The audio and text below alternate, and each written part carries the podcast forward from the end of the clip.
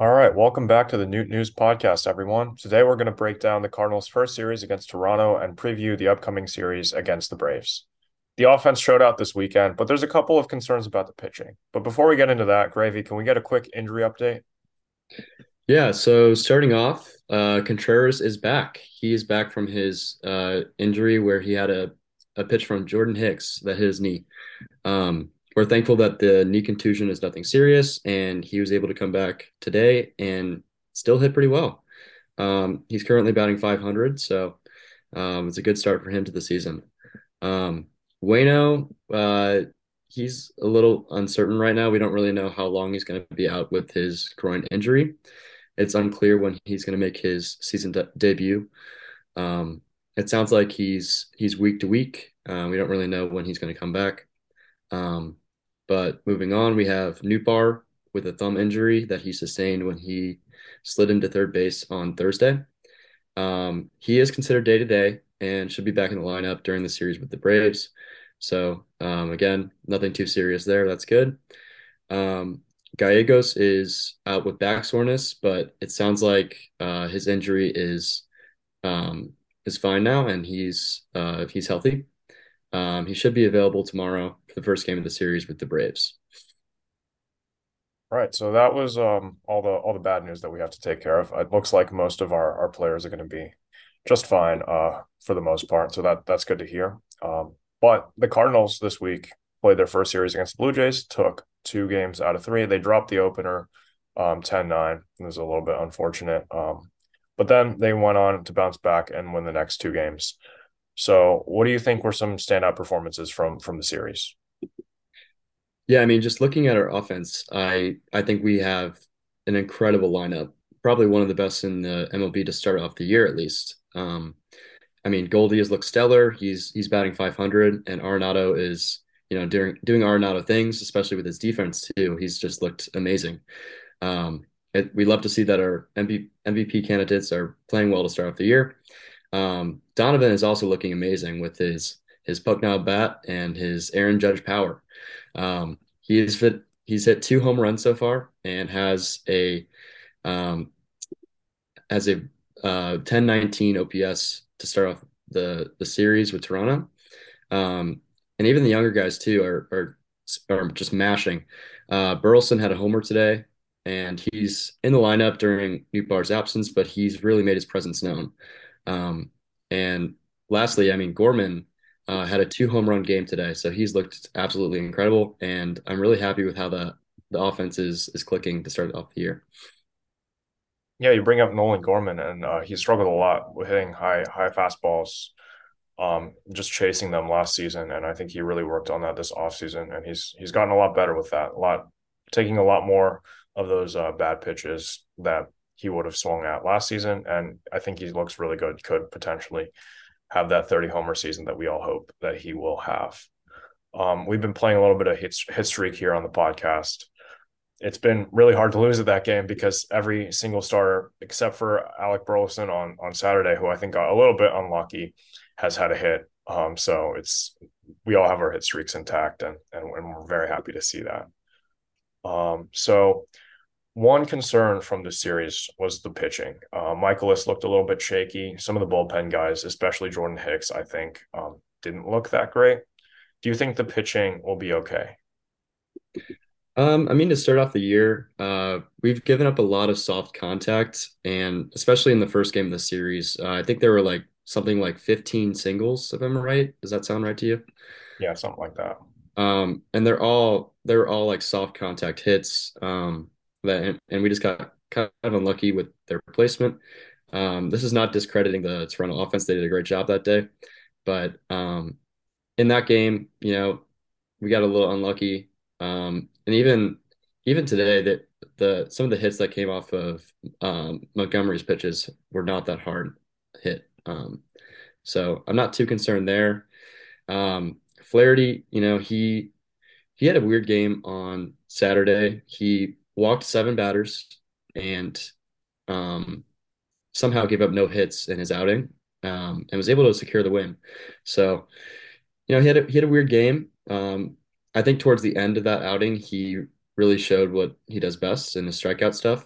Um, so, you know, we'll have to monitor him and see how his next couple starts go before we make any determinations about Flaherty.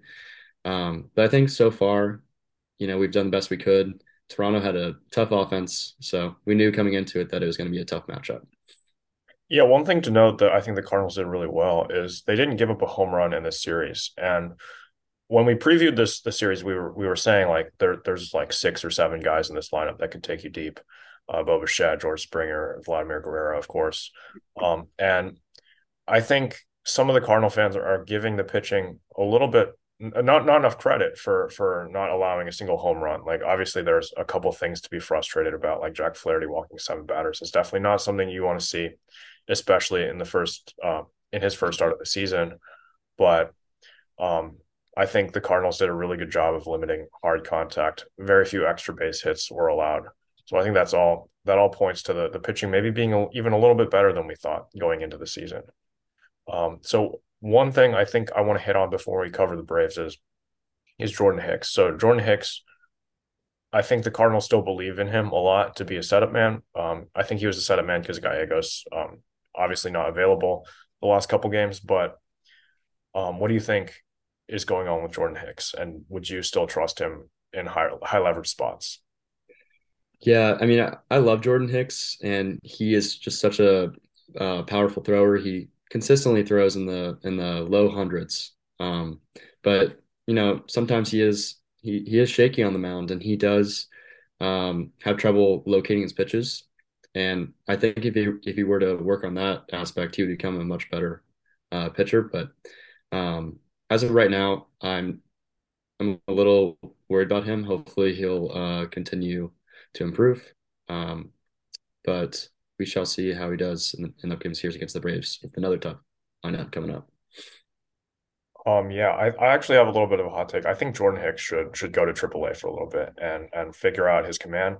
Um, obviously he had that that pitch that hit Contreras in the knee. I don't think that that's not really his fault, but he shouldn't be throwing that wildly, and his command hasn't been um, nearly what we had expected, and that's like something that he's been struggling with like pretty much his entire career. So I think if he got sent down maybe for a couple weeks and we call up, say, like Matthew Liberatore uh, to be a six starter, like long man, I think we have enough velocity in our bullpen right now to sustain like losing Hicks for a little bit. And velocity doesn't really matter if you can't if you can't command the ball. So um, I don't know. I, I think sending him down for at least a couple weeks would be beneficial. Yeah, and I, I agree with that take. Um, uh, one one particular reliever has really stood out to me personally. I think Zach Thompson has looked great, and he does have a pretty high velocity fastball too, around 97, 98. Um, so I think he could be that guy if Jordan Hicks were to be sent down. Um, one thing to consider, though, I'm not sure how many options he has left. Um, how, how do you know how many options he has? I don't recall the Cardinals ever sending Jordan Hicks down. I think ever since he got called up, we saw him like below 105 past those Phillies hitters, like when he first came up when was the Cardinal closer. So I think he we should be fine uh, with his options. Okay, okay, that's good to know. All right, so uh, moving on, do you want to give us the pitching lineups or uh, p- pitching matchups uh, for the upcoming Brave series? Yeah, so to lead off tomorrow on Monday, uh, we have Charlie Morton versus Jake Woodford and um, we we are looking forward to see how Woodford is going to um, do in this game, especially since he's facing a tough tough lineup, and um, he will be considered the fifth starter in our rotation while Waino is gone. Um, so um, I'm looking forward to see how he uh, manages in this matchup. And then on Tuesday we have Dylan Dodd uh, for the Braves, who's making his MLB debut versus Steven Matz. And then um, for the final game of the series, we have um, we're we're a little uncertain who the Brave starter is going to be since Max Fried is hurt, um, but we know Mikolas is going to pitch in that game. So looking forward to see how uh, Woodford does tomorrow. Um, so what do you expect out of out of Mikolas? He had a little bit of a rough start, but I also think he got a little bit unlucky. Do you think he'll be able to to re- rebound against the that Braves lineup? Oh yeah, I think I think uh, he's always been very consistent in how he goes about his um, his starts, and I think you know the first game of the season he was probably he probably had the jitters on opening day, so um, I think he'll he'll bounce back pretty well in his in his uh next start. Um, not too concerned there. I think he's he has a. I mean he he had an amazing season last year, and I think he'll um, do really well this season. Yeah, I think he was overcooking uh, some of his pitches in that first inning, uh, where things got got a little rough for him. I think he gave up three runs, and then later on, I think he seemed to settle back down uh, a little bit. So I think he'll be just fine against the Braves. But that Braves lineup is pretty dangerous. Uh, leading off, we have Ronald Acuna Jr., uh, who has looked really good in his first series.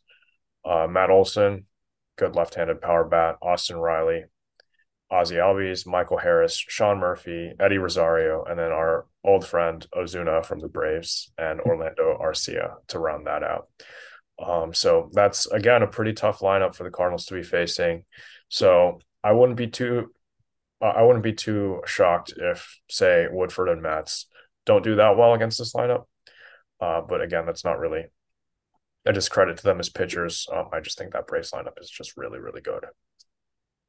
Yeah, and even if that does occur, I'm very confident in our offense. And you know what we saw in this first series with Toronto, um, we really do have a powerful lineup and probably one of the best in the in the MLB. So I think even if our pitchers falter a little bit, we should have our guys to to back us up.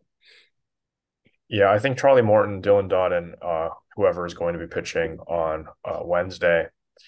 I don't think that's as scary as the Braves rotation gets. Uh, we're avoiding Max Fried because he's injured, um, and Spencer Strider, who's like has Degrom like stuff. So I think we're going to be just fine uh, hitting wise, and I, I, really look forward to seeing seeing what our lineup can do.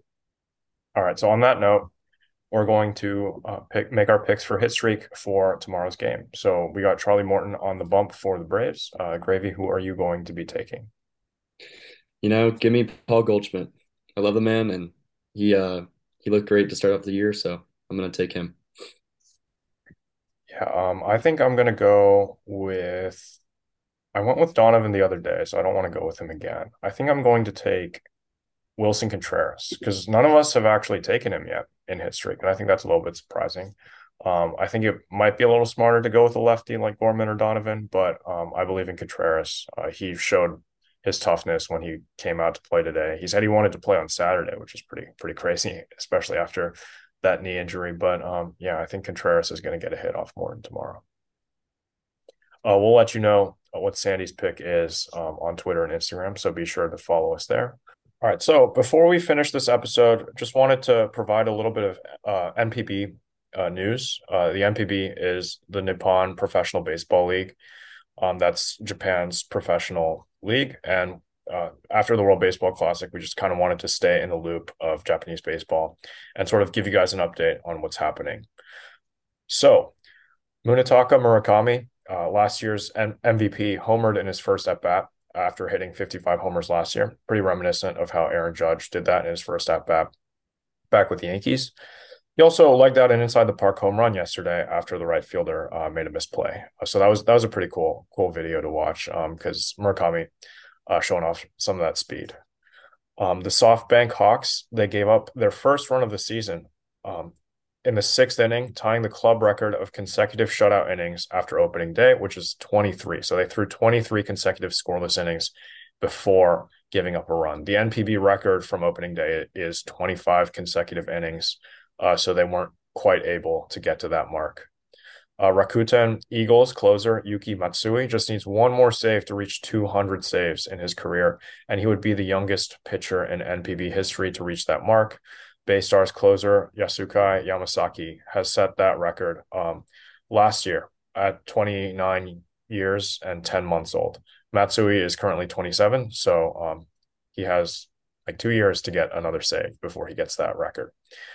Um, and Hiroshima carp hitter Matt Davidson, uh, who came over from America, is the first carp non-Japanese player to hit his first home run as a as his first hit in NPB in six years. The last player to do that was Xavier Batista, who did that on June 3rd, 2017.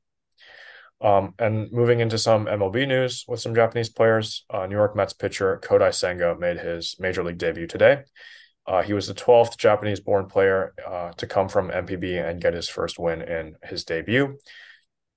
Uh, four other pitchers had losses in their debut, and five others had no decisions. We can't say the same about Oakland A's pitcher Shintaro Fujinami, who had the worst MLB debut of any Japanese pitcher from the NPB, giving up eight runs in three innings. Uh, not great there, but um, he was facing a pretty pretty stacked Angels lineup, uh, including Shohei Ohtani. Speaking of Shohei Ohtani, Shohei Ohtani's outing on opening day was just the 26th opening day start since 1901, with 10 plus strikeouts and no earned runs allowed on opening day. Unfortunately, because they're the Angels, it's also the first time in MLB history that a pitcher has put up that performance on opening day and lost the game. Uh, so that's classic Angels right there. But the good thing is the Angels are now two and one, and uh, so we can we can have a little bit of hope that they might actually be good this year. Yeah, thank you for the updates for that. And you know that that is typical Angels fashion. You know, losing losing in strange ways, but it's great to see that Shohei is is you know doing Shohei things. Thanks everyone for watching this episode of Noot News. We hope you enjoyed the show. Be sure to tune in every series as we'll continue doing our series previews for the rest of the season. Also, Noot News merch is available and the link is in the description. We've got shirts, hoodies, and caps available. Any purchases help keep us running. Uh, be sure to follow us on our, all of our social media platforms at Noot News Pod on Twitter, Instagram, and TikTok. Thanks again for listening and have a great day.